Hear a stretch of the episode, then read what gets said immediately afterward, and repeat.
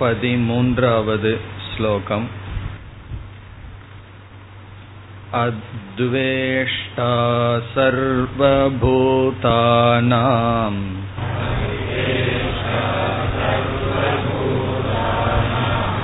मैत्रकरुण एव च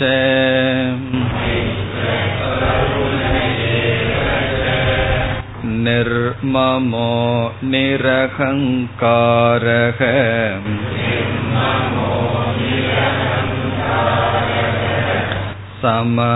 समदुःखसुखः क्षमीम्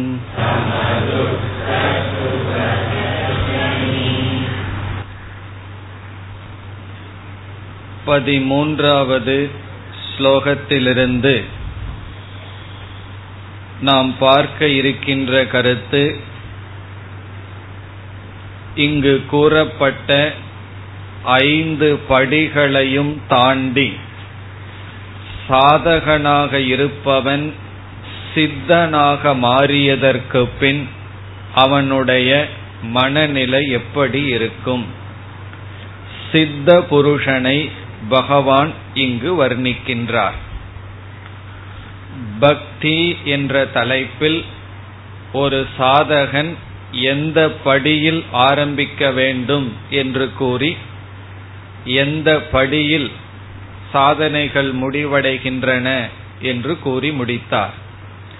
பிறகு சாதனைகளையெல்லாம் செய்து முடித்தவன் சித்தனாக இருப்பவன் எப்படி இருக்கின்றான் என்று வர்ணிக்கின்றார். சென்ற வகுப்பில் பார்த்தோம். ஏன் இவ்விதம் பகவான் வர்ணிக்கின்றார்? எங்கெல்லாம் கீதையில் வர்ணிக்கின்றார் என்று பார்த்தோம். இவ்விதம் வர்ணிப்பதற்கு காரணம் ஜீவன் முக்தி விஷயத்தில் பல குழப்பங்கள் இருக்கின்றன. பிறகு சிஷ்யர்களுக்கு கேட்பவர்களுக்கு இந்த வர்ணனையின் மூலமாக இந்த மார்க்கத்தில் உற்சாகம் வரும். அடுத்ததாக பார்த்த கருத்து முக்தர்களினுடைய லட்சணம் சாதகர்களினுடைய சாதனை. பிறகு நாம் எந்த இடத்தில் இருக்கின்றோம் என்று தெரிந்து கொள்ளலாம் என்றெல்லாம் பார்த்தோம். பிறகு இரண்டு எச்சரிக்கையும் நாம் பார்த்தோம். இந்த லட்சணத்தை கேட்டு நம் மனதில் குற்ற உணர்வு வரக்கூடாது. பிறகு இந்த லட்சணம் யாருக்கு இருக்கின்றது என்று பார்ப்பதற்காக அல்ல நமக்கு எவ்வளவு தூரம் இருக்கின்றது என்று பார்ப்பதற்கு. இந்த முகவுரையுடன் நாம் உள்ளே சென்றோம். நாம் முதலில் பார்த்த கருத்து அத்வேஷ்டா சர்வபூதானாம். ஞான நிஷ்டையை அடைந்தவனுடைய முதல் லட்சணம் எந்த ஜீவராசிகளையும் வெறுக்காதவன். சர்வபூதானாம் எந்த உயிரினத்தினிடத்திலும் அத்வேஷ்டா துவேஷம் அற்றவன் வெறுப்பு அற்றவன். ஞானம் என்ன செய்கின்றது? மனதிற்குள் இருக்கின்ற சில உணர்வுகளை நீக்குகிறது சில உணர்வுகளை மாற்றி அமைக்கிறது சில உணர்வுகளை தொடர வைக்கின்றது. எதெல்லாம் நடக்கிறது என்று பார்க்க வேண்டும். அதில் துவேஷம் வெறுப்பு என்ற உணர்வானது நீக்கப்படுகின்றது. பிறகு நாம் ஒரு கேள்வியை கேட்டோம்.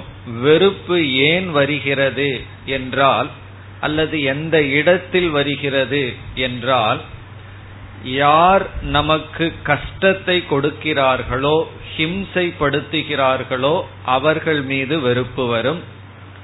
பிறகு எந்த இடத்தில் வெறுப்பு இருக்குமோ அதே இடத்தில் வெறுப்பும் வரும். மூன்றாவதாக எதை நாம் வேறாக பார்க்கின்றோமோ அந்த இடத்தில் வெறுப்பு வரும்.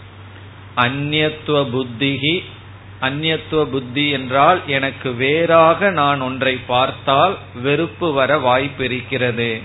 இந்த ஞானி அடைந்த ஞானம் அனைத்து ஜீவராசிகளுக்குள்ளும் நானே இருக்கின்றேன் என்று அபேத ஞானத்தை அடைந்த காரணத்தினால் யாரையும் தனக்கு வேறாக இவன் பார்ப்பதில்லை. சில சமயங்களில் நம்முடைய பற்கள் நம்முடைய நாக்கை கடித்துவிடும். உடனே என்ன செய்வோம்?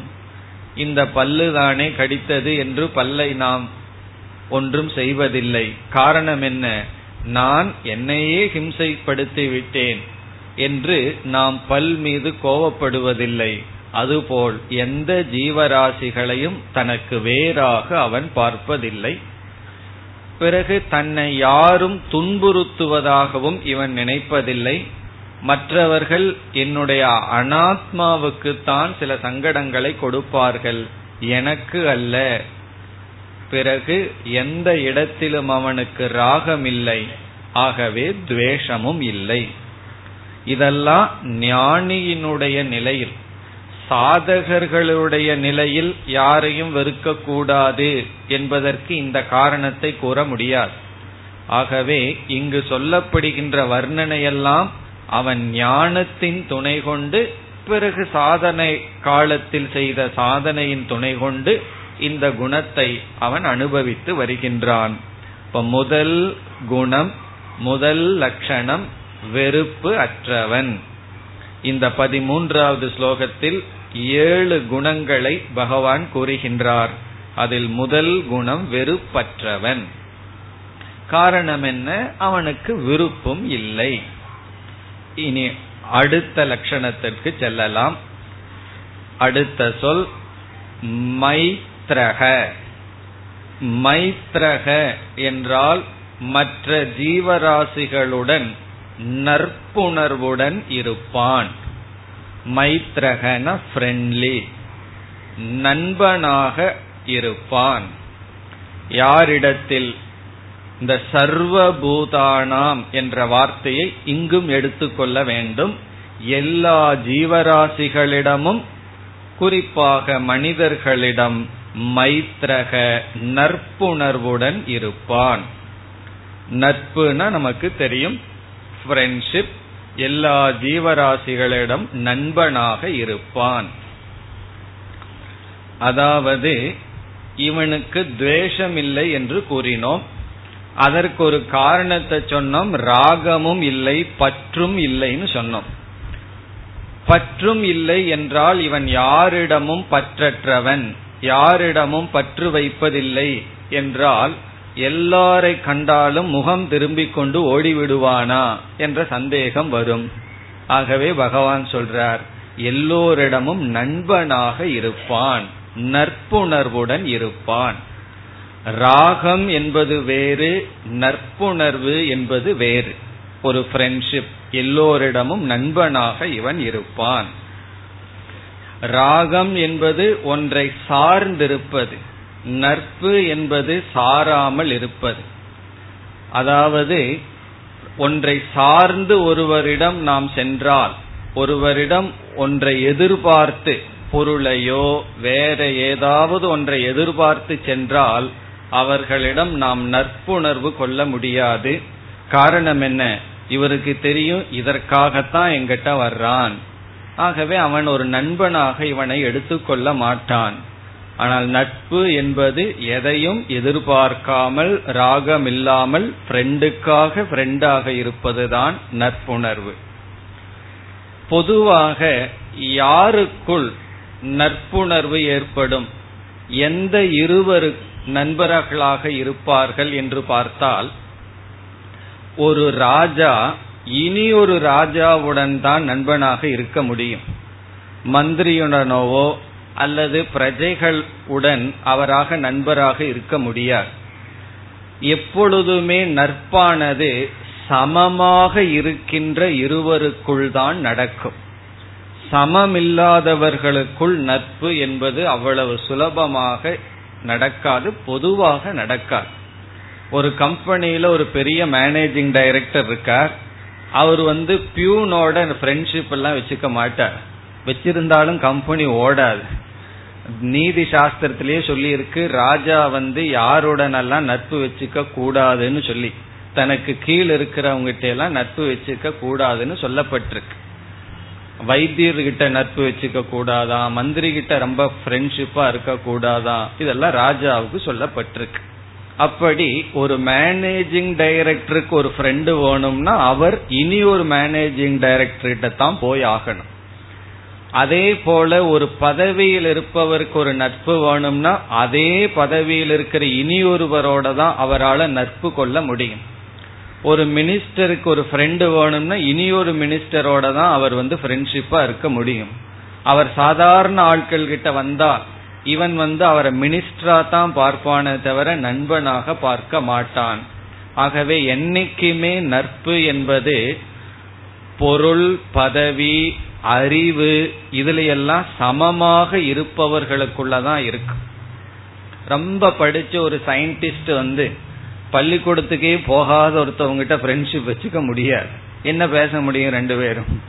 ஆகவே அறிவு பதவி பணம் இப்படிப்பட்ட விஷயத்துல ஓரளவு சமமாக இருப்பவர்களுடன் தான் பொதுவாக நட்பு இருக்கும். இதிலிருந்து என்ன தெரிகிறது என்றால் அறிவு பணம் இவைகளெல்லாம் அதிகம் வர வர நம்மை அது தனிமைப்படுத்துகின்றது. அது மற்றவர்களிடமிருந்து நம்மை பிரித்து விடுகிறது. பிறகு நம்ம நட்பு கொள்ள வேண்டும். மற்றவர்களிடம் நம்ம உணர்வை எந்த விதமான பயமும் இல்லாமல் பகிர்ந்து கொள்ள வேண்டும் என்றால் அதற்கு தகுந்த ஆட்கள் அந்த நிலையில் இருப்பவர்களிடம்தான் நாம் செல்ல முடியும். ஆகவே நமக்கு ஒரு சந்தேகம் வரலாம். ஞானிக்கு என்ன வந்துடுது? ஞானம் வந்திருக்கு. மற்றவர்களை காட்டிலும் மற்றவர்களுக்கு இல்லாத ஒரு புதிய ஒரு பெரிய அறிவு வந்திருக்கு. அப்ப அவருக்கு இனி ஒரு ஞானி கிடைச்சாகணும். ஃப்ரெண்டா இருக்கணும்னா. சாதாரண அஜானிகளிடம் நட்பு கொள்ள முடியாதே என்ற சந்தேகம் இயற்கையாக வரும். ஞானி விஷயத்துல பகவான் விதிவிலக்கு அப்படின்னு சொல்லித்தான் இங்க மைத்ரக என்று சொல்றார். இது பொதுவா இப்படித்தான் நடக்கும்.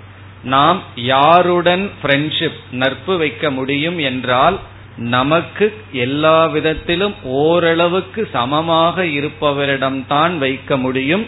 வைக்க முடியும் அல்ல வைக்க வேண்டும். அதை விட்டு வச்சோம் அப்படின்னா அதுக்கப்புறம் வருத்தப்படுவோம். நமக்கு ஓரளவுக்கு சமமா இருக்கிறவங்கிட்ட தான் நட்பு வைக்கணும். இப்ப நம்ம வேதாந்த வந்து படிச்சிட்டு இருக்கோம். இதே ஒரு டியூன் உள்ளவங்கிட்ட தான் நட்பு வைக்கணும். இல்லை அப்படின்னு சொன்னா கொஞ்ச நாள் ஒன்னா அவங்க எங்க இருக்காங்களோ அங்க நம்ம இருப்போம். இல்ல அவங்க இங்க இருப்பார்கள். யாரு ஸ்ட்ராங்னு எனக்கு நமக்கு தெரியாது. அப்படி ஒரு வைராகியம் ஒருத்தனுக்கு இருந்தா வைராகியம் இருக்கிற இனியொருவரிடம் தான் அவன் ஃப்ரெண்ட்ஷிப் நேச்சுரலா வரும். நம்மளே பார்க்கலாம். காலத்துக்கு காலம் நம்முடைய நண்பர்கள் மாறிக்கொண்டே வருவார்கள். எதன் அடிப்படையில்? நம்முடைய விஷன் கேரக்டர் லைஃப் ஸ்டைல் இது மாற மாற நண்பர்களும் மாறிக்கொண்டே வருவார்கள். அதுதான் இயற்கை அப்படித்தான் நட்பு நம்ம வைத்துக் கொள்ள வேண்டும். அப்படி என்றால் ஞானி எல்லோரிடமும் இல்லாத ஒரு ஞானத்தை அடைந்துள்ளான் என்றால் அவனும் அப்படிப்பட்ட இனி ஒரு ஞானியிடம்தான் நட்புடன் இருப்பானா என்றால் இல்லை என்று பகவான் கூறுகிறார். ஒரு ஞானி இனி ஒரு ஞானியை பார்த்தா பேசாம இருப்பார்கள். ஏன்னா இவனும் அசங்கம் அவனும் அசங்கம். பிறகு என்ன செய்வார்கள்? அவன் மற்ற ஜீவராசிகளிடம் ஒரு நட்புணர்வுடன் இருப்பான். அதனால பார்த்த சில ஞானிகள் குழந்தைகிட்டையும் விளையாடுவார்கள் எழுபது வயசானவங்கிட்டையும் விளையாடுவார்கள். காரணம் என்னன்னா எல்லோரிடத்தும் சமமாக அவர்கள் இருப்பார்கள். இந்த ஞானம் அவர்களுக்கு இந்த ஒரு சுப்பீரியாரிட்டி நான் மேலானவன் இவங்கெல்லாம் ரொம்ப கீழானவர்கள் ரொம்ப சீப் அப்படிங்கிற எண்ணத்தை எல்லாம் கொடுக்காது. ஆனா பணம் கொடுத்துரும் மற்ற அறிவு கொடுத்துரும் பதவி கொடுத்துரும். ஒரு பெரிய பதவி வந்துடுதுன்னு சொன்னா எல்லாம் சொல்லுவார்கள். முன்னெல்லாம் எங்கிட்ட நல்லா பழகிட்டு இருந்தா இப்பெல்லாம் பணம் வந்துடுது அப்படி. என்னை கண்டுக்கிறதே இல்லைன்னா. உண்மைதான் கண்டுக்க கூடாதுதான். எனக்கும் அப்படி வந்ததுன்னா நானும் அப்படி பண்ணுவேன் அவன் புரிஞ்சுக்கணும். புரிஞ்சுட்டா குறை சொல்ல மாட்டான். இவன் அந்த அளவுக்கு வரல. ஆகவே அவனுடைய நிலை மாறி விட்டது இவ்விதம் நட்பு என்பது சமமான இடத்தில் நடைபெறும். ஞானிக்கு சமமாக மற்றவர்கள் இல்லாவிட்டாலும் கூட இந்த ஞானத்தினால் அவன் தனிமைப்படுத்தப்படுவதில்லை. அனைவரிடம் நட்பு என்ற உணர்வுடன் இருப்பான். என்ன சிலருக்கெல்லாம் கற்பனை ஞானி வந்து யாருகிட்டையும் பேசக்கூடாது. அப்படியே பேசினாலும் சிரிச்சு பேசிடக்கூடாது. அவர் என்ன சிரிக்கிறாரு? இப்ப ஞானிக்கு வந்து உலக எத்தனையோ கண்டிஷன்ஸ் போட்டு வச்சிருப்பாங்க. அவங்க கிட்ட கேட்டுதான் தெரிஞ்சுக்கணும். என்ன நல்லா அப்படின்னு சொல்லி. எத்தனையோ கற்பனைகள். அவங்க யாரிடையும் ஃப்ரெண்ட்ஷிப்பா இருக்கக்கூடாது என்றெல்லாம் நினைப்பார்கள்.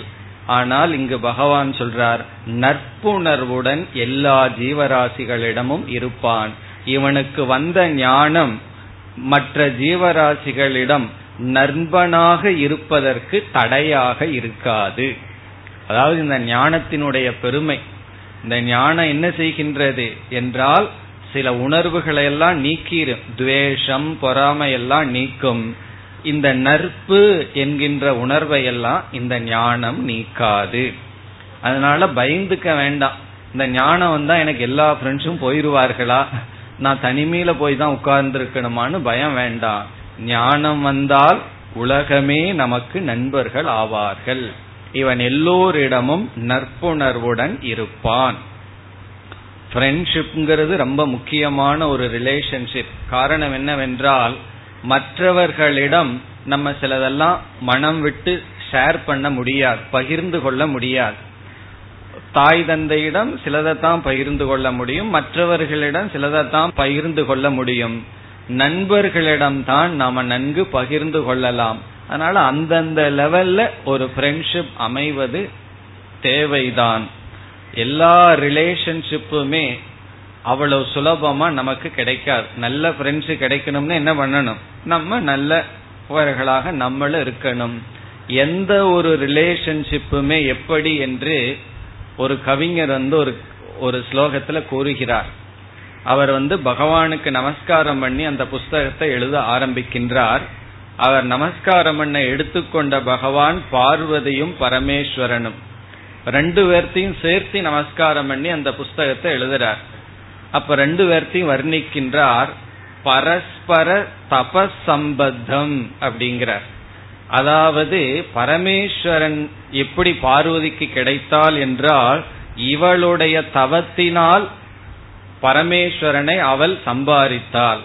பரமேஸ்வரன் என்ன பண்ணாராம்? அவருடைய தவத்தினால் அவளை சம்பாதித்தாள் என்று பரஸ்பர தபஸ் ஒருவர் ஒருவர் செய்த தவத்தினுடைய சேர்க்கையாக இருப்பதுதான் பார்வதியும் பரமேஸ்வரனும் அமர்ந்திருப்பது என்று சொல்றார். அப்படி எந்த ஒரு ஜீவராசிகளுக்குள் ஒரு ரிலேஷன்ஷிப் வர வேண்டும் என்றால் உத்தமமான விதத்தில் வர வேண்டும் என்றால் அதற்கு தவம் தேவை. அதுல நட்பு என்பது நம்முடைய மன வளர்ச்சிக்கு தேவையான ஒரு உணர்வு. அந்த உணர்வு ஞானிக்கு தொடரும். அப்படின்னு என்ன? அந்த ஞானியிடம் எல்லோரும் ஒரு நட்புணர்வுடன் அணுகலாம். அவரும் ஒரு நட்புணர்வுடன் அணுகுவார். அதுதான் இதனுடைய கருத்து. மைத்ரக. இது இரண்டாவது இனி மூன்றாவது. கருணக ஏவச்ச. மூன்றாவது ஞானியிடம் இருக்கின்ற குணம் கருணக. கருணக என்றால் கருணையுடன் இருப்பான். கருணைனா என்னன்னு சொல்ல வேண்டிய அவசியம் இல்லை இதெல்லாம் சொல்லவும் முடியாது இருந்தா உண்டு. மனசுக்குள்ள கருணைன்னு ஒரு உணர்வு யாருக்காவது இருந்தா இந்த வார்த்தை புரியும். இல்ல அப்படின்னா இந்த வார்த்தை எவ்வளவு சொன்னாலும் புரியாது. கருணைனா என்ன? யாராவது துயரப்பட்டால் ஒருவர் கஷ்டப்பட்டு இருக்கிறத பார்க்கும் பொழுது நம்ம மனதில மனிதர்களாக இருந்தால் மனசுல வர வேண்டிய உணர்வு ஒரு கருணை பரிதாபம். தமிழ்ல சில சமயம் சொல்லுவோம் ஐயோ பாவம் அப்படின்னு சொல்லுவோம்.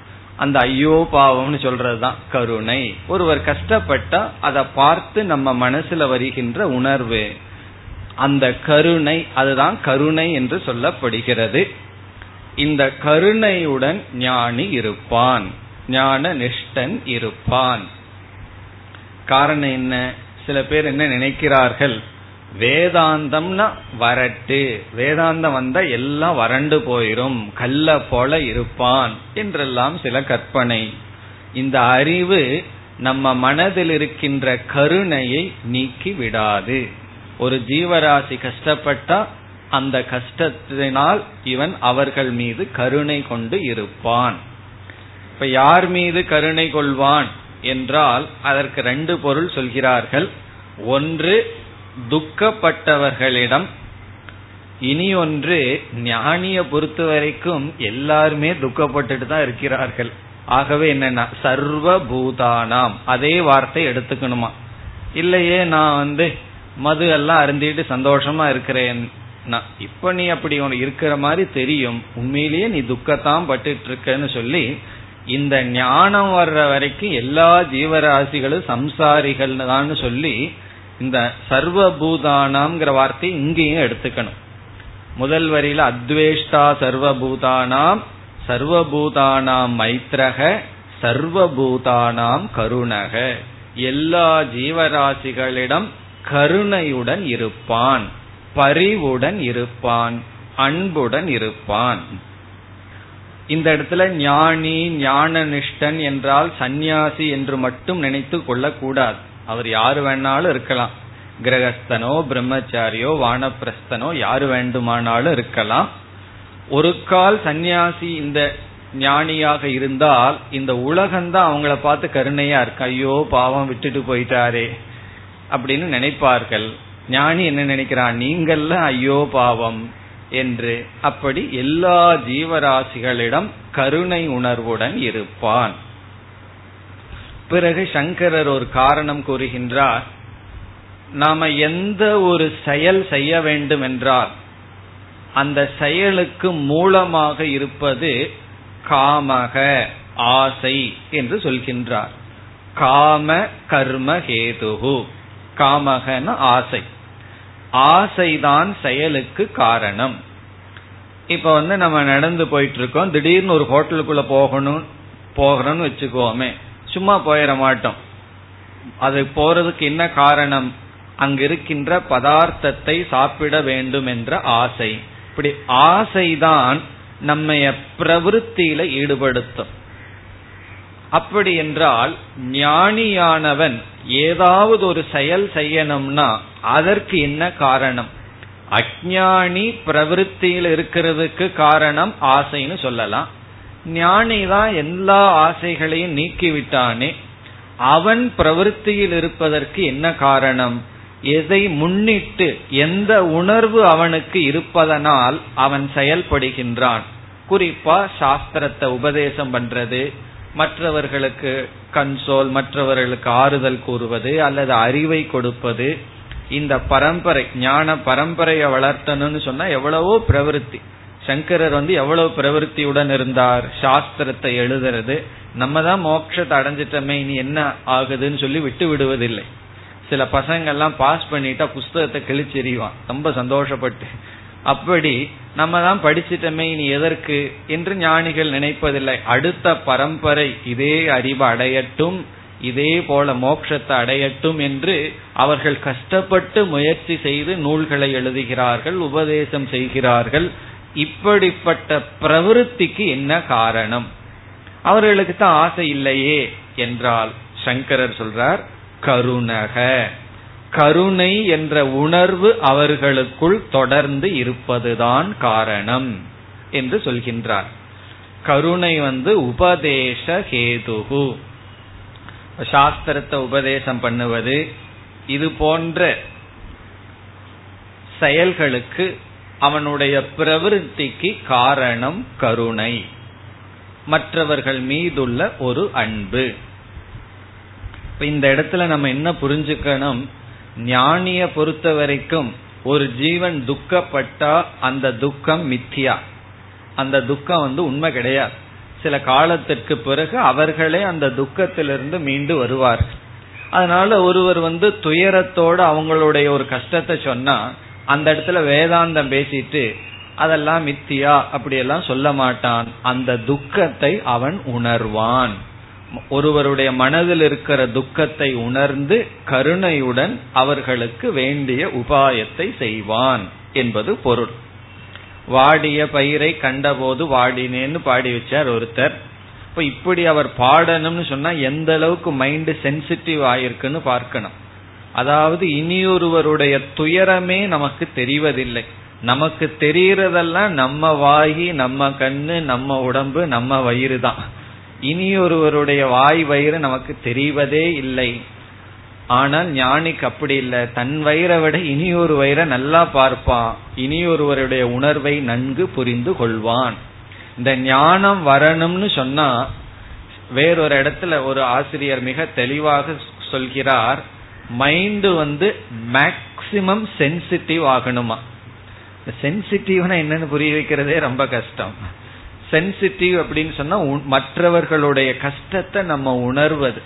நமக்கு ஒரு கஷ்டம் வந்தா எப்படி இருக்குமோ அதே கஷ்டம் இனியொருவருக்கு வந்தா அதை உணர்கின்றது. உணர்வு தான் சென்சிட்டிவிட்டின்னு சொல்றது. ஒருவர் கஷ்டப்பட்டாங்கன்னா அந்த கஷ்டத்தை நம்ம உணர்வதுதான் இது ஆங்கிலத்துல எம்பதி என்று சொல்வார்கள். எம்பதி அப்படின்னு சொன்னா இனியொருவருடைய கஷ்டத்தை நம்ம உணர்வது. ஒருவர் கஷ்டப்பட்டாங்க ஒருவருடைய தோல்வி கஷ்டம். அதை பார்த்த உடனே நம்ம எரியாமல் அதை நாம் எடுத்துக்கொள்வது உணர்வது. இதை எம்பதி என்று சொல்வார்கள். இதுதான் இங்கு கருணை என்று சொல்லப்படுகிறது.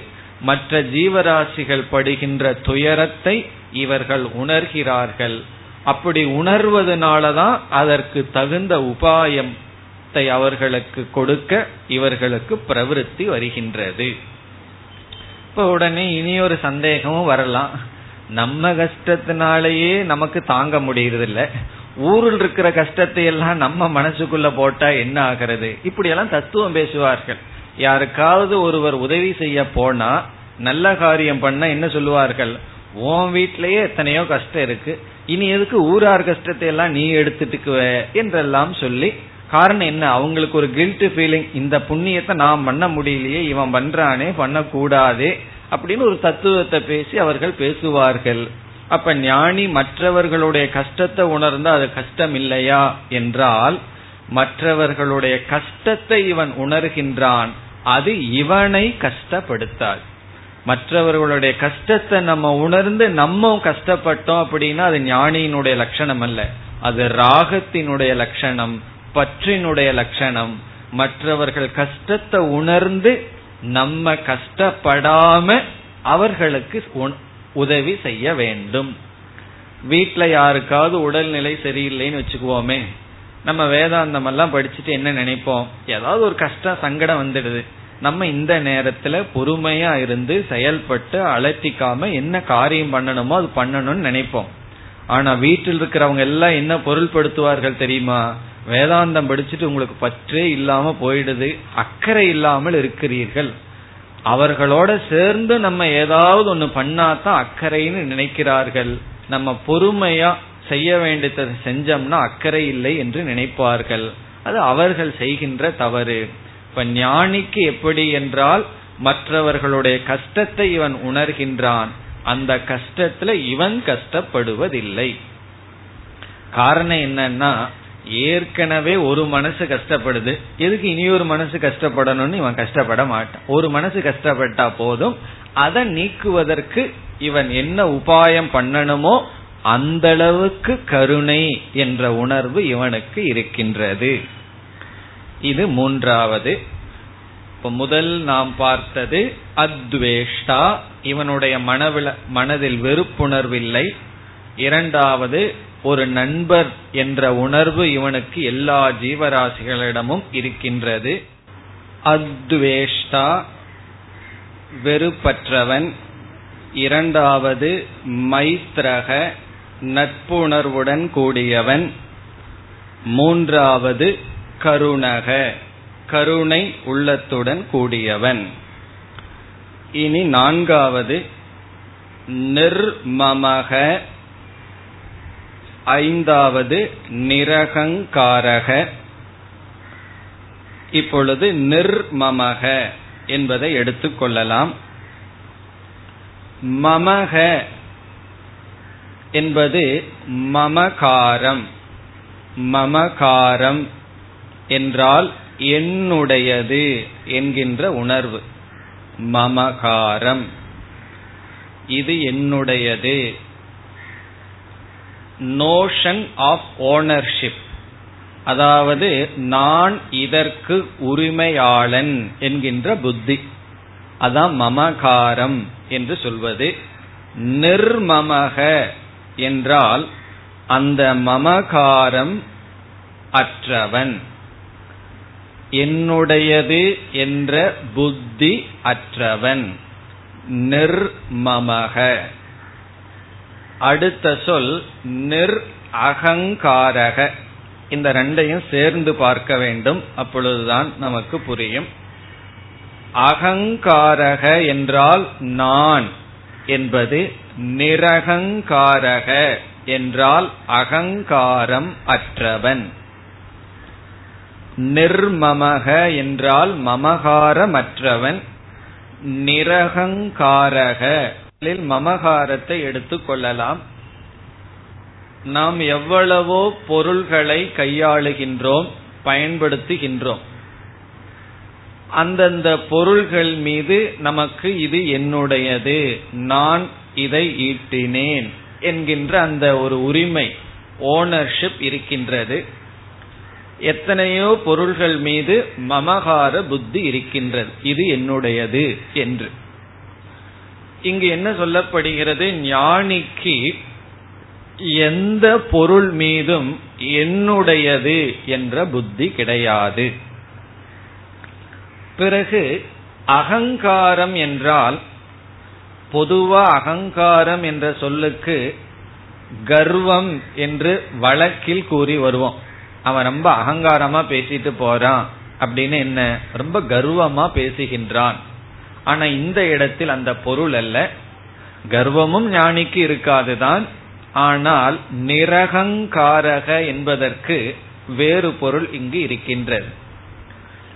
அகங்காரம் என்ற சொல்லினுடைய லட்சணம் அனாத்மாவில் நான் என்கின்ற புத்தி.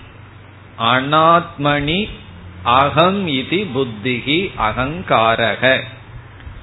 அனாத்மாவின் இடத்தில் நான் என்கின்ற புத்தி அகங்காரம். என்ன அகங்காரத்தினுடைய விளைவு தான் மமகாரம். அதனால அகங்காரத்தை கொஞ்சம் பார்த்தோம்னா தான் மமகாரம்னா என்னன்னு நமக்கு புரியும். இப்ப அனாத்மாவில் நான் என்கின்ற புத்தி இங்கு அனாத்மா என்பது நம்முடைய சரீரம். நம்முடைய உடல். நம்முடைய உடல் தான் அனாத்மா. நம்முடைய உடல் என்கின்ற அனாத்மாவில் நான் என்கின்ற புத்தி. இப்பொழுது இந்த உடல்ல நான்கிற புத்தி வந்தவுடன் உடலோடு சம்பந்தப்பட்ட பொருள்களில் என்னுடையது என்ற புத்தி தொடர்கிறது. இப்ப இந்த உடல்ல நான்கிற புத்தி முதல்ல வந்துடுது அதை தொடர்ந்து என்ன வருகிறது? உடலோடு சம்பந்தப்பட்டு உடலினோடு சம்பந்தப்பட்ட மனிதர்கள் பொருள்கள் இந்த உடல் பயன்படுத்துபவர்கள் இதில் மீது என்ன வருகிறது? என்னுடையது என்ற மமகாரம் வருகின்றது.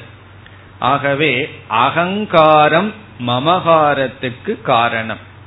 இவனுக்கு அகங்காரமும் இல்லை மமகாரமும் இல்லை. மற்ற விளக்க அகங்காரத்தை பற்றி பிறகு பார்க்கலாம்.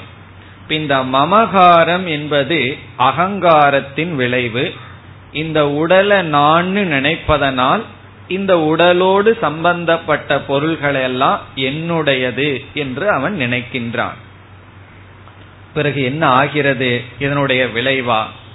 எதை என்னுடையது என்று நினைக்கின்றானோ அந்த இடத்துல யாராவது வரும் பொழுது என்ன வருகின்றது?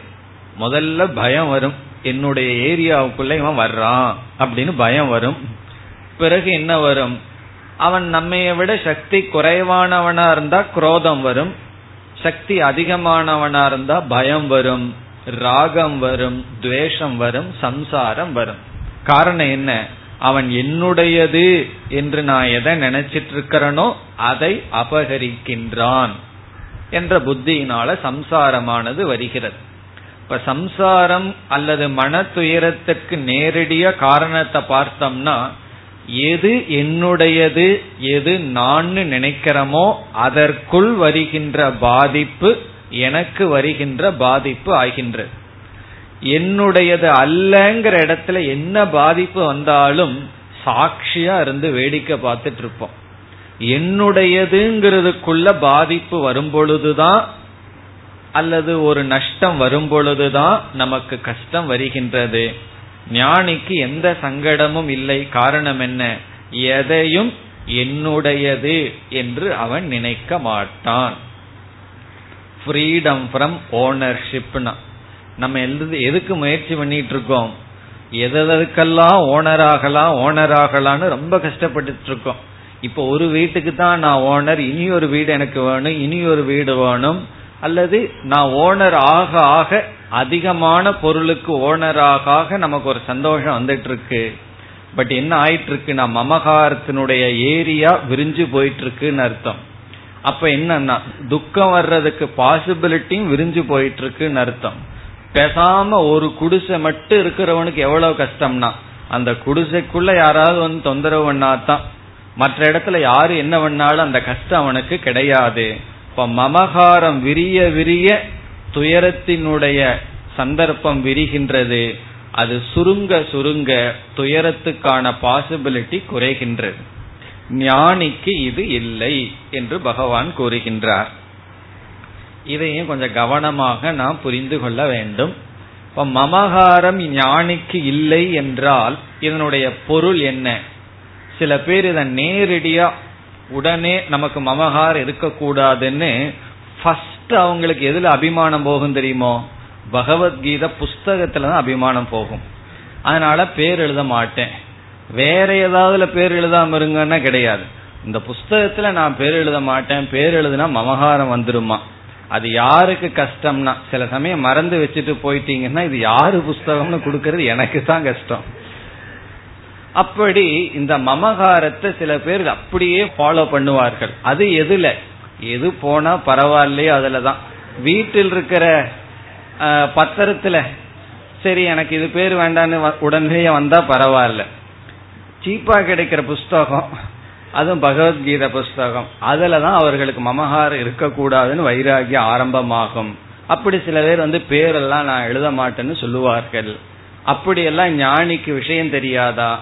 அவருக்கு வந்து ஒரு கிரகஸ்த ஞானியா இருந்தா அவருக்கு தான் மமகாரம் இல்லையே. இது என்னுடைய வீடு இது மற்றவங்க வீடுன்னு தெரியாது. இப்போ ஒரு நாள் எந்த வீட்டுக்குள்ள வேணாலும் போய் சாப்பிட்டுருவாரா? காரணம் அவருக்கு தான் மமகாரம் இல்லையே. இதுதான் என்னுடைய வீடுங்கிற அறிவு இல்லையே. இப்படி சில சந்தேகம் எல்லாம் வரலாம். சில வேல்யூ எல்லாம் முழுமையாகவே நம்ம பின்பற்றுவோம். சிலதெல்லாம் மனதளவுல இருக்கும். வெளி அளவுல அது தெரியவே தெரியாது. இப்ப சில வேல்யூஸ் இருக்கு. இப்ப மௌன விரதத்தை கடைபிடிக்கிறேன்னு ஒருவர் ஒரு சாதனைய பின்பற்றினார்னா கடகட கடன் பேசிட்டே இருக்கார். கேட்டா நீங்க தான் இன்னைக்கு மௌன விரதம் சொன்னீங்களேன்னா அதெல்லாம் மனசுக்குள்ள கடைபிடிச்சிட்டு இருக்கேன். அப்படி சொல்ல முடியுமோ? மௌனம் சொன்னா அது வாயில கடைபிடிச்சா தான் அந்த விரதம். அது மனசுக்குள்ள எல்லாம் கடைபிடிச்சிட்டு வெளியே இருக்கிறது அது மௌன விரதம்னு பேர் இல்லை அப்படி சில பண்புகள் எல்லாம் வெளி தோற்றத்துக்கும் செயலளவுல வரும். சில குவாலிட்டி எல்லாம் சில வேல்யூ எல்லாம் வெளி தோற்றத்திற்கு தெரியவே தெரியாது. அதனாலதான் ஞானி அவ்வளவு சுலபமா கண்டுபிடிக்க முடியாதுன்னு சொல்றது. காரணம் என்ன? வெளி தோற்றத்துக்கு எப்பொழுதும் இருக்கிற மாதிரியே இருக்கும். இது உள்ள வருகின்ற பெரிய மாற்றம். இப்ப வெளி தோற்றத்துக்கு இது என்னுடையதுதான். என்னுடைய வீடுன்னு சொல்லுவாரு என்னுடைய குழந்தைகள் அந்த ஞானி சொல்லுவார் எல்லாம் என்னுடையதுங்கிறது இருக்கும். ஆனால் மனதிற்குள் இது என்னுடையது அல்ல என்ற அவேர்னஸோட இருப்பார் அறிவுடன் இருப்பார். அது எப்படி தெரியுது என்றால் சரி அதை எப்படி தெரிஞ்சுக்கிறது? வெளி தோற்றத்துல அதே போல இருந்துட்டு உள்ள வந்து எனக்கு பற்றில்லைன்னு எப்படி நான் தெரிந்து கொள்வது? அல்லது எந்த பொருள் இடத்தில் எனக்கு வெளி தோற்றத்துல தான் பற்று இல்லை உள்ள வெளி தோற்றத்துல தான் அதை இருக்கிற மாதிரி காமிச்சுக்கிறேன் உள்ள பற்று இல்லைன்னு எப்படி தெரிந்து கொள்வது என்றால் அந்த பொருள் நஷ்டமடையும் பொழுது நம்முடைய பாவனை நமக்கு காட்டி கொடுக்கும். அது நம்மை விட்டு போகும் பொழுது நஷ்டமடையும் பொழுது எந்த விதமான சஞ்சலமும் நமக்கு வரவில்லை என்றால் அந்த பொருளை நாம் பயன்படுத்தி மமகாரம் இல்லாமல் வாழ்ந்திருக்கின்றோம். ஒரு பொருளை பயன்படுத்தி நம்ம விட்டு போகுது அதுல ஏதாவது கஷ்டம் வந்து விட்டால் நம்ம வந்து மமகாரத்துடன் வைத்துள்ளோம் என்பது பொருள். இப்ப யூஸ் இட் வென் லூஸ் இட்னு சொல்லுவார்கள். அதை யூஸ் பண்ணு பட் அதை நீ லூஸ் பண்ணும்போது பேலன்ஸா இருந்தோம்னா அதனால பாதிப்பில்லை என்றால் நாம் மமகாரம் அற்றவர்களாக இருக்கின்றோம். அப்ப நிர்மமக என்ற வேல்யூ எப்படிப்பட்டதுன்னு சொன்னா ஞானி எப்பொழுதும் போல் தன்னுடைய பொருளை பயன்படுத்துகின்றான். இந்த பொருளுக்குள்ள வேற யாரும் என்னுடையதுன்னு சொல்வதில்லை. நான் தான் சொல்கின்றேங்கிற அறிவில் இருக்கின்றான். ஆனால் அதில் உண்மையில் இது என்னுடையது இது எனக்கு சொந்தமானது என்ற அந்த ஓனர்ஷிப் அந்த உரிமையை மனதிற்குள் விட்டு விடுகின்றான். இவன் பயன்படுத்துகின்ற அனைத்து பொருள்களுக்குள் இருக்கின்ற உரிமையை மனதிற்குள் விட்டு விடுவதுதான் நிர்மமக. இதெல்லாம் அவ்வளவு சுலபம் அல்ல கேக்குறதுக்கு நல்லா இருக்கு. அவ்வளவு சுலபமா விட முடியுமா? நம்ம எதுக்கு முயற்சி பண்ணிட்டு இருக்கோம்? உடைமைகளை எல்லாம் சேர்த்துட்டு இருக்கோம் மமகாரத்தை வந்து பெருசுபடுத்திட்டு இருக்க முயற்சி பண்ணிட்டு இருக்கோம் இங்க பகவான் என்ன சொல்றார்? எதுவுமே என்னுடையது என்று அவன் நினைக்க மாட்டான். அப்ப இந்த ஞானிக்கு ஒரு இம்ப்ரூவ்மெண்ட் இருக்காதான்னா அவனை அறியாமல் இயற்கையாக சில உடைமைகள் சேர்ந்துட்டே இருக்கலாம். இந்த ஞானி வந்து வியாபாரம் பண்ணிட்டு இருக்காருன்னு வச்சுக்குவோமே நாம தான் சொன்னோம் எந்த லெவல்ல வேணாலும் இந்த ஞான நிஷ்டன் இருக்கலாம். எனக்கு தான் மமகாரம் வேண்டான்னு பிசினஸை குறைக்க மாட்டார். பிஸ்னஸை நல்லா இம்ப்ரூவ் பண்ணுவார். பண்ண பண்ண நல்லது தான் கண்டிப்பா ஒரு நேர்மையா தான் பிசினஸ் பண்ணுவார். அந்த பொருளை நல்லா பயன்படுத்துவார். அப்போ ஒரு பொருள் தனக்கு வரும் பொழுது சமுதாயத்துக்கு நல்லதுதான் நடக்கும். ஆகவே வெளி தோற்றத்துக்கு அவருடைய ஏரியா பெருசாயிட்டு போற மாதிரி இருக்கும். அவருக்குள்ள என்னன்னா அவருடைய ஏரியா குறைஞ்சிட்டே வரும். அதனாலதான் சொல்லுவார்கள் பொதுவா துறவிய மனசுல வச்சுட்டு இந்த வார்த்தையை சொல்லுவார்கள். இல்லானுக்கு வர வர சுகம் துறவிக்கு விடவிட சுகம் அப்படின்னு சொல்லி. ஒரு பொருள் சேர சேர இல்லறத்தில் இருப்பவர்களுக்கு அல்லது அஜானிகளுக்கு சுகமா? ஒரு பொருள் போக போக அவர்களுக்கு சுகமா? இப்போ உண்மையான ஆன்மீக முன்னேற்றம் என்றால் இப்போ ஒருவர் வந்து இருபது பொருளை வச்சு சந்தோஷமா இருக்கார். அவர் பத்து பொருளை வச்சு சந்தோஷமா இருக்க முடியும் என்றால் அவர் அந்த அளவுக்கு உயர்ந்திருக்காருன்னு அர்த்தம். இப்ப எவ்வளவு குறைவான பொருள்கள்ல நான் திருப்தியா இருக்க முடியும்? என்னுடைய மமகாரத்தை நான் விளக்கி கொள்ள முடியும் என்பதிலிருந்து நம்முடைய முன்னேற்றத்தை காட்டுகிறது. இது வெளி தோற்றத்திற்கு என்னைக்குமே தெரியாது. இது மனதிற்குள் நடக்கின்ற ஒரு வளர்ச்சி. மனதிற்குள் இருக்கின்ற ஒரு உத்தமமான உயர்ந்த குணம். இல்லை என்றால் என்னுடையது என்பது போகவே போகாது. மரணப்படுக்கையிலும் போகாது. சில வருடங்களுக்கு முன் ரிஷிகேஷத்தில் இருக்கும் பொழுது நான் கேள்விப்பட்ட ஒரு உண்மை சம்பவம். அதாவது நம்ம ஆசிரம நான் தங்கியிருந்த ஆசிரமத்திலிருந்து பக்கத்து ஆசிரமத்தில் தொண்ணூறு வயதான ஒரு அம்மையார் மரணப்படுக்கையில் படுத்திருக்கிறார்கள். அந்த அம்மா இருபத்தி ரெண்டு வயசுல ரிஷிகேஷுக்கு வந்தவர்கள். தொண்ணூறு வயது வரைக்கும் ரிஷிகேஷ்ல அந்த ஆசிரமத்திலிருந்து ஜபம் எல்லாம் பண்ணி எல்லா நேரத்திலையும் ஜபம் பண்றது சர்வீஸ் பண்றது அப்படியே கழித்திருக்கிறார்கள். உடல் நல்ல ஆரோக்கியமா இருக்கு. அந்த அம்மா பார்த்தார்கள். இப்படியே சாப்பிட்டு எத்தனை நாள் இருக்கிறது வயதாயிடுது செத்து போயிடலான்னு முடிவு செய்தார்கள். யாரு வந்து கேட்கறா இப்படி எல்லாம் போகாதீங்கன்னு அழுகிறதுக்கெல்லாம் யாரும் கிடையாது. அதனால சொல்லிவிட்டார்கள் இன்றிலிருந்து நான் சாப்பிட மாட்டேன். ரெண்டு நாளைக்கு அப்புறம் கொஞ்ச நாள் கங்கை தண்ணிய வாயில விட்டுட்டுருங்க. அதுக்கப்புறம் அதையும் ரெண்டு மூணு நாளுக்கு அப்புறம் நிறுத்தி விடுங்கன்னு சொல்லிவிட்டார்கள்.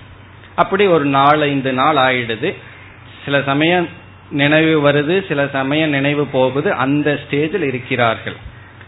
நான் தங்கியிருந்த ஆசிரமத்திலிருந்து வேறொரு அம்மா இந்த மகத்துவத்தை பார்க்கறதுக்கு இந்த பெருமைப்பட்ட ஒரு அம்பாளை பார்க்கறதுக்கு சென்றார்கள். சென்ற உடனே இந்த அம்மா பக்கத்தில் இருக்கவங்கிட்ட சொல்றாங்க. இந்த அம்மா போன உடனே அந்த ருத்ராட்ச அந்த அம்மா போட்டிருக்காங்களே அது எனக்கு ஒன்று கொடுங்கன்னு சொன்னார்கள். இந்த வார்த்தை அந்த அம்மாவுக்கு கேட்டிருக்கு. சாக போற அம்மாவுக்கு கேட்ட உடனே ஆக்குரோஷமா ருத்ராட்சத்தை பிடிச்சிட்டு நான் கொடுக்க மாட்டேன் கொடுக்க மாட்டேன்னு சொன்னார்களாம். அப்படியே ருத்ராட்சத்தை பிடிச்சிட்டு கோவம் வந்துடுதான். நான் கொடுக்க மாட்டேன்னு சொல்லி. அவ்வளவு ஆச்சரியமாக அந்த அம்மா வந்து வர்ணிச்சார்கள். உடலே வேண்டாம் செத்து போலான்னு போற ஸ்டேஜில் அன்கான்சியஸா யாரோ அந்த ருத்ராட்சத்தை கேக்குறாங்க. காரணம் என்ன? இப்படி ஒரு தானே இனி வாழ வேண்டான்னு வைராகியம் வந்த ஒரு அம்மையாருடைய ருத்ராட்சத்தை எடுத்துக்கலான்னா நான் கொடுக்க மாட்டேன். இதுதான். ருத்ராட்சத்தை எதுக்கு போடுறோம்? செயின் மேலையெல்லாம் பற்று வர வேண்டாம். தங்க நகைகள் மேல பற்று வர வேண்டாம் ருத்ராட்சத்தை போட்டா என்ன ஆச்சுன்னா அந்த ருத்ராட்சத்தை நம்ம பிடிச்சுக்கிறோம். இதுதான் மமத்துவம் அப்படிங்கிறது. இது என்னுடையது. நான் யாருக்கும் கொடுக்க மாட்டேங்கிற புத்தி மமகாரம். இதெல்லாம் வேரூன்றி இருக்கு. இப்படிப்பட்ட ஒரு பெரிய உணர்வை எல்லாம் அறிவு தான் ஆத்ம ஞானம்தான் நீக்க முடியும். ஆகவே நிர்மமக. இனி அடுத்த சொல் நிரகங்காரக. இந்த மமகாரத்துக்கு காரணமே அகங்காரம்தான். அகங்காரம் என்பது உடலை நான் என்று நினைத்தல். இந்த ஷரீரத்துல அகம் என்கின்ற புத்திகி. இதே போல நிர் அகங்காரம் என்பதும் வெளியே தெரியாது உள்ளே நடக்கின்ற மாற்றம். என்னது நல்லா புரிஞ்சுக்கணும். எந்த வேல்யூ வெளியே தெரியும் எந்த வேல்யூ வந்து வெளியே தெரியாம உள்ள மட்டும் மாற்றம் நடக்கும்னு புரிந்து கொள்ள வேண்டும். இப்ப நிரகங்காரக என்பதும் வெளியே வந்து ஞானி அவன் ஞானியா அகங்காரத்தோடு இருக்கானா இல்லையான்னு தெரியாது. காரணம் என்ன? அதற்கு பிறகு நான் என்ற பேச்செல்லாம் தொடரும். ஆனால் உள் பெரிய மாற்றம் நடந்திருக்கும். என்ன மாற்றம் நடந்திருக்கிறது என்றால் நான் என்ற சொல்லுக்கு உண்மையான பொருள் ஆத்ம தத்துவம் இந்த உடல் அல்ல என்ற அறிவுடன் அகங்காரத்தை ஞானியானவன் கையாளுவான். ஞானி இல்லாத சமயத்துல அகங்காரமாகவே இருக்கான். இப்பொழுது அகங்காரத்தை இவன் கையாளுகின்றான். அதுவாகவே இருக்கிறதுக்கும் அதை கையாளுறதுக்கும் ரொம்ப வித்தியாசம் இருக்கு. அதை நான் வந்து ஒரு கருவிய போல கையாளுகின்றேன். அது நான் அல்ல. இப்ப நிரகங்காரக என்றால் இந்த உலகம் வந்து இவனுடைய ஆத்மாவை பார்க்கல. இவனுடைய அகங்காரத்தை தான் பார்க்குது. ஆகவே இவன் இந்த அகங்காரத்தை பயன்படுத்துகின்றான். இந்த அகங்காரமாக இவன் இல்லை. இப்ப நான்கிற புத்திய உடலிலிருந்து ஆத்மாவிடம் வைத்துள்ளான். அகம் பிரம்ம அகம் பூர்ணக என்ற அறிவுடன் கூடி இருக்கின்றான். இப்ப நிரகங்காரக இப்ப இவனுக்கு அகங்காரம் இல்லாததுனால அனாத்மாவில் ஆத்ம புத்தி இல்லாத காரணத்தினால் இவனுக்கு மமகாரம் இல்லை. மமகாரம் இல்லாததுனால ராகத்வேஷமெல்லாம் இல்லை. ஒரு விளக்காசிரியர் மூணு படியா கூறுகிறார் அகங்காரம் வந்து மமகாரத்துக்கு காரணம் மமகாரம் ராகத்வேஷத்துக்கு காரணம். இப்ப அகங்காரம் போச்சுன்னா மமகாரமும் போகும். மமகாரம் போச்சுன்னு சொன்னா ராகத்வேஷமும் போகும். ராகத்வேஷம் போயிட்டா சுக துக்கமும் நமக்கு இல்லை சம்சாரமும் இல்லை. இத்துடன் நிர்மமக நிரகங்காரக என்பது வரை பார்த்தோம். இனி அடுத்த சொல் சமதுக்க சுகக. சுகம் நமக்கு தெரியும் இன்பம் துக்கம் கஷ்டம். சமக என்றால் சுகத்திலும் துக்கத்திலும் சமமாக இருப்பவன். சமதுக்க சுகக. சுகம் துக்கம் இதில் சமமாக இருப்பவன். இதனுடைய அர்த்தம் என்ன? அதாவது ஞானிக்கு சுகமும் துக்கமும் சமமான அனுபவத்தை கொடுக்கும்னு பகவான் கூறவில்லை. இவனுக்கு இதுதான் சுகம் இதுதான் துக்கம்னு தெரியாதுன்னு அர்த்தம் அல்ல சுகம் துக்கம். சுகம் சுகத்தை அனுபவிப்பான் துக்கத்துல துக்கத்தை அனுபவிப்பான். ஆனால் இந்த இரண்டு அனுபவத்திலும் சமமான ரியாக்ஷன் சமமாக இவன் பாவிப்பான். சமமாக எடுத்துக்கொள்வான் சுகத்தையும் துக்கத்தையும் சமமாக எடுத்துக்கொள்வான் சமமாக அனுபவிப்பான் அர்த்தம் கிடையாது. சமமாக இவன் எடுத்துக்கொள்வான் சுக துக்கத்தை சமமாக பார்ப்பான். நம்ம அப்படியா பார்த்துட்டு இருக்கோம். சுகம் வந்ததுன்னா கண்ணு தெரியறது துக்கம் வந்தாலும் கண்ணு தெரியறது இல்லை துக்கம் வந்தா வேற விதத்துல கண்ணு தெரியறது இல்லை சுகம் வந்தா வேற விதத்துல கண்ணு தெரிவதில்லை. அப்படி ஞானி வந்து ரெண்டையும் சமமாக பார்ப்பான். எந்த அறிவுல சமமாக பார்ப்பான் என்றால் இப்ப இதுல இருந்து என்ன தெரியுது? ஞானியானாலும் சுகமும் வரும் துக்கமும் வரும். சுகம்னா கம்ஃபர்ட் சில சமயம் வேண்டா வெறுப்பா சில கம்ஃபர்ட் வரும். சில சமயம் எவ்வளவுதான் வேண்டான்னாலும் கூட சில கஷ்டத்தை நம்ம சந்திச்சு தான் ஆகணும். சில சங்கடங்கள் வரத்தான் செய்யும். கிளாஸ் முடிஞ்ச உடனே நீங்க போறீங்க எந்த பஸ் வேணுமோ அந்த பஸ் கிடைக்குது. எந்த சீட்ல உட்கார விரும்புறீங்களோ அந்த சீட்ல உட்காடுறீங்க எப்படி இருக்கும்னா? சுகம். இதுக்கு ஜஸ்ட் ஆப்போசிட்டா இருக்கு. போகும்போது பேக் கிடையாது. அது பேக் வேற கிழிஞ்சிருக்கு. உள்ள இருக்கிற பர்ச காணம். என்னன்னா துக்கம். அப்படி சிலதெல்லாம் நமக்கு விரும்பாட்டியும் விரும்பா விட்டாலும் விரும்பினாலும் சில சூழ்நிலைகள் வரும். சுகம் துக்கமான அதில் ஞானி சமமாக இருப்பான். சமமாக இருப்பான் என்றால் என்ன பொருள்? என்றால் இப்ப ஞானிக்கு தெரிகிறது இந்த ஷரீரம் கர்ம பலனில் விளைவு. இந்த மனித சரீரம் வந்து கர்ம பலத்தினுடைய விளைவு. எப்படிப்பட்ட கர்ம பலம்னா பாப புண்ணியத்தினுடைய சமமான சேர்க்கையினுடைய விளைவு. பாப புண்ணியம் ஓரளவு சமமா இருந்தா நமக்கு மனித சரீரம் கிடைக்குது. ரொம்ப பாவம் பண்ணியிருந்தா மிருகமா பிறந்திருப்போம். ரொம்ப புண்ணியம் பண்ணியிருந்தா தேவலோகத்துல பிறந்திருக்கலாம். இப்ப மனித லோகத்துல பிறக்கும் பொழுதே பாவமும் புண்ணியமும் சமமா இருக்கு. இந்த பாபம் வந்து துக்கத்தை கொடுத்து தான் நீங்கணும். புண்ணியம் வந்து சுகத்தை கொடுத்து தான் நீங்கணும். ஆகவே வாழ்க்கை என்று இருந்தால் சுகம் துக்கம் என்பது தவிர்க்க முடியாத அனுபவம் என்ற அறிவு இவனுக்கு தெளிவாக இருக்கின்ற. நம்முடைய வாழ்க்கையில ரொம்ப கஷ்டப்படுறது காரணம் என்ன தெரியுமோ? துக்கத்தை தவிர்க்கிறதுனாலையும் சுகம் வேணும் வேணும்னு சுக தொடரணும்னு எதிர்பார்ப்பதுனாலையும் தான் இப்போ சுகத்தை எதிர்பார்க்கறதுனால இருக்கிற சுகமும் கிடையாது. துக்கத்தை தவிர்க்கிறதுனால துக்கம் இரட்டிப்பாகுது. இருக்கிற துக்கத்தை பேசாம அக்செப்ட் பண்ணிட்டா குறைவு. அதை தவிர்க்கணும்னு முயற்சி பண்ணும்போது தான் அதிக துக்கம் வருகிறது. சில சமயம் வீட்டில் வந்து யாராவது கஷ்டப்படுறாங்களே அவங்க கஷ்டப்படக்கூடாதுன்னு ஏதாவது பண்ணோம்னு சொன்னா கஷ்டம் ரெண்டு மடங்காயும் நீ இப்படி கஷ்டப்பட்டுட்டு இருக்கேன்னு ஏதாவது நீங்க அட்வைஸ் பண்ணி பாருங்க. ரெண்டு அவங்க அந்த கஷ்டப்படுவார்கள். நீங்க அட்வைஸ் பண்ணனதுனால எக்ஸ்ட்ரா கஷ்டப்படுவார்கள். காரணம் என்னன்னு சொன்னா துக்கத்தை நம்ம தவிர்க்க முடியாது. அதே போல சுகத்தையும் நாம் தவிர்க்க முடியாது.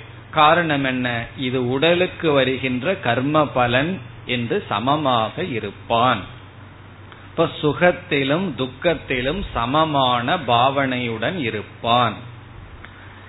இனி அடுத்தது கடைசி க்ஷமி. இதுவும் மிக மிக ஒரு முக்கியமான வேல்யூ ஒரு பண்பா நாம பதிமூணாவது அத்தியாயத்துல பார்ப்போம். அப்பெல்லாம் எப்படி சமமா இருக்கணும் எப்படி அகங்காரம் மமகாரத்தை எல்லாம் நீக்கணுங்கிற உபாயத்தை எல்லாம் பிறகு பார்ப்போம். இப்ப வந்து வெறும் லட்சணத்தை மட்டும்தான் பார்த்துட்டு இருக்கோம் அதே போல க்ஷமி என்றால் ரெண்டு பொருள் இதற்கு இருக்கின்றது. ஒரு பொருள் மன்னிப்பவன். மற்றவர்கள் செய்யும் தவறை மன்னிப்பவன். யாராவது ஒரு தப்பு செஞ்சு அவர்களை மன்னிப்பான். மன்னிக்கின்ற குணம் உடையவன். ஃபர்கிவ்னஸ் அப்படின்னு சொல்லுவோம். யாராவது ஒரு தவறு செய்து விட்டால் அவர்களை மன்னித்து விடுவான். மனசுக்குள்ள வச்சுட்டு இருபது வருஷத்துக்கு முன்னாடி நீ இப்படி சொன்னையல்ல எனக்கு இப்ப சந்தர்ப்பம் கிடைச்சு திருப்பி சொல்றேன் அப்படின்னு இந்த பழிவாங்க குணம் இருக்காது. அதுல சில பேர் வசனம் எல்லாம் பேசுவார்கள் ரத்தத்துக்கு ரத்தம் அப்படின்னு எல்லாம் வசனம் வேற. அப்படியெல்லாம் இவன் வந்து பழி வாங்க மாட்டான். அது ஒரு பெருமையா வேற சில பேர் சொல்லுவார்கள். அதுதான் சங்கடம். நான் விடவே மாட்டேன் மனசுல வச்சுக்குவேன். நேரம் வரும்போது நறுக்குன்னு அதே போல கேட்டு விடுவேன். அது சொல்லும் போதே நமக்கு பயமா இருக்கும். அப்படி அப்ப இவன் இப்படி ஒரு வார்த்தையை கேட்டான். அந்த வார்த்தை எனக்கு மனசில் இருக்கு. எனக்கு நேரம் வரும். பத்து பேர்த்துக்கு முன்னாடி அதே போல நான் திருப்பி கேட்க போறேன். இப்படி எல்லாம் வந்து ஒரு ஒரு மன்னிக்காத குணம். ஞானிக்கு அப்படி இல்லை. மன்னித்து விடுவான். இனி ஒரு பொருள் வந்து பொறுமையாக இருப்பான். பொறுமையுடன் இருப்பான். அது ரொம்ப முக்கியமானது. எல்லாத்துக்கும் கஷ்டம் என்ன தெரியுமா? பொறுமை இருப்பதில்லை. ஞானி வந்து பொறுமையாக இருப்பான். இரண்டாவது மன்னிக்கின்ற குணம் அவனுக்கு இருக்கும். ஞானி ஏன் மற்றவர்களை மன்னிக்க முடிகிறது என்றால் ஒருவன் ஒரு அபராதம் தவறு செய்யும் பொழுது அந்த தவறு செய்யாமல் இருக்க அவனுக்கு சக்தி இருந்திருந்தால் செய்திருக்க மாட்டான். இப்ப யாரெல்லாம் ஒரு தவறு செய்கிறார்களோ அவர்கள் சக்தி இல்லாததனால் தவறு செய்யாமல் இருப்பதற்கு சக்தி இல்லாததனால் அவர்கள் அந்த தவறை செய்கிறார்கள். குறிப்பா பேச்சில தான். சில வார்த்தைகளை சிலர் விடுகிறார்கள்னா அவனுக்கு அந்த நேரத்துல பேசாம இருக்கிறதுக்கு சக்தி இல்லை. பேசாம இருக்கிறதுக்கு தான் ரொம்ப சக்தி வேணும். பேசுறதுக்கு கொஞ்சம் சக்தி தான் வேணும். அந்த பலகீனத்தினால் அவன் இவ்விதம் நடந்து கொள்கின்றான் என்று ஒவ்வொருவன் செய்கின்ற தவறினுடைய மூல காரணத்தை ஞானி பார்க்கின்றான். நம்ம மேலோட்டமான காரணத்தை பார்த்த உடனே தான் கோபம் வந்துருது. அதற்கும் கீழ் இருக்கிற காரணத்தை பார்த்தோம்னா நமக்கு கருணை தான் வர வேண்டும். மேலோட்டமான காரணம் என்ன? நம் மீது அவனுக்கு வெறுப்பு இருக்கிறதுனால இவ்விதம் பேசுகின்றான். இனியும் சற்று கீழே போய் பார்த்தோம்னா அந்த வெறுப்பு ஏன் வந்தது? அவனால வெறுப்பு இல்லாமல் இருக்க முடியவில்லை. அறியாமல் இருக்கான் அவனே கஷ்டப்பட்டுட்டு இருக்கான் கஷ்டப்பட்டவன் தான் இனியொருத்தனுக்கு கஷ்டத்தை கொடுக்க முடியும். சந்தோஷப்பட்டவன் தான் இனியொருத்தனுக்கு சந்தோஷத்தை கொடுக்க முடியும். அவன் அவ்விதம் நடந்து கொள்கின்றான் என்றால் ஏற்கனவே அவன் கஷ்டத்தில் உள்ளாகி இருக்கின்றான். இப்படிப்பட்ட எண்ணத்துடன் யார் என்ன தவறு செய்தாலும் மன்னிப்பான். இவ்விதம் இந்த ஸ்லோகத்தில் ஏழு குணங்கள் பகவான் கூறியுள்ளார். மேலும் அடுத்த வகுப்பில் தொடரலாம். ॐ पूर्णमधः पूर्णमिधं पूर्णात्पूर्णमुदच्छते पूर्णस्य पूर्णमादाय पूर्णमेवावशिष्यते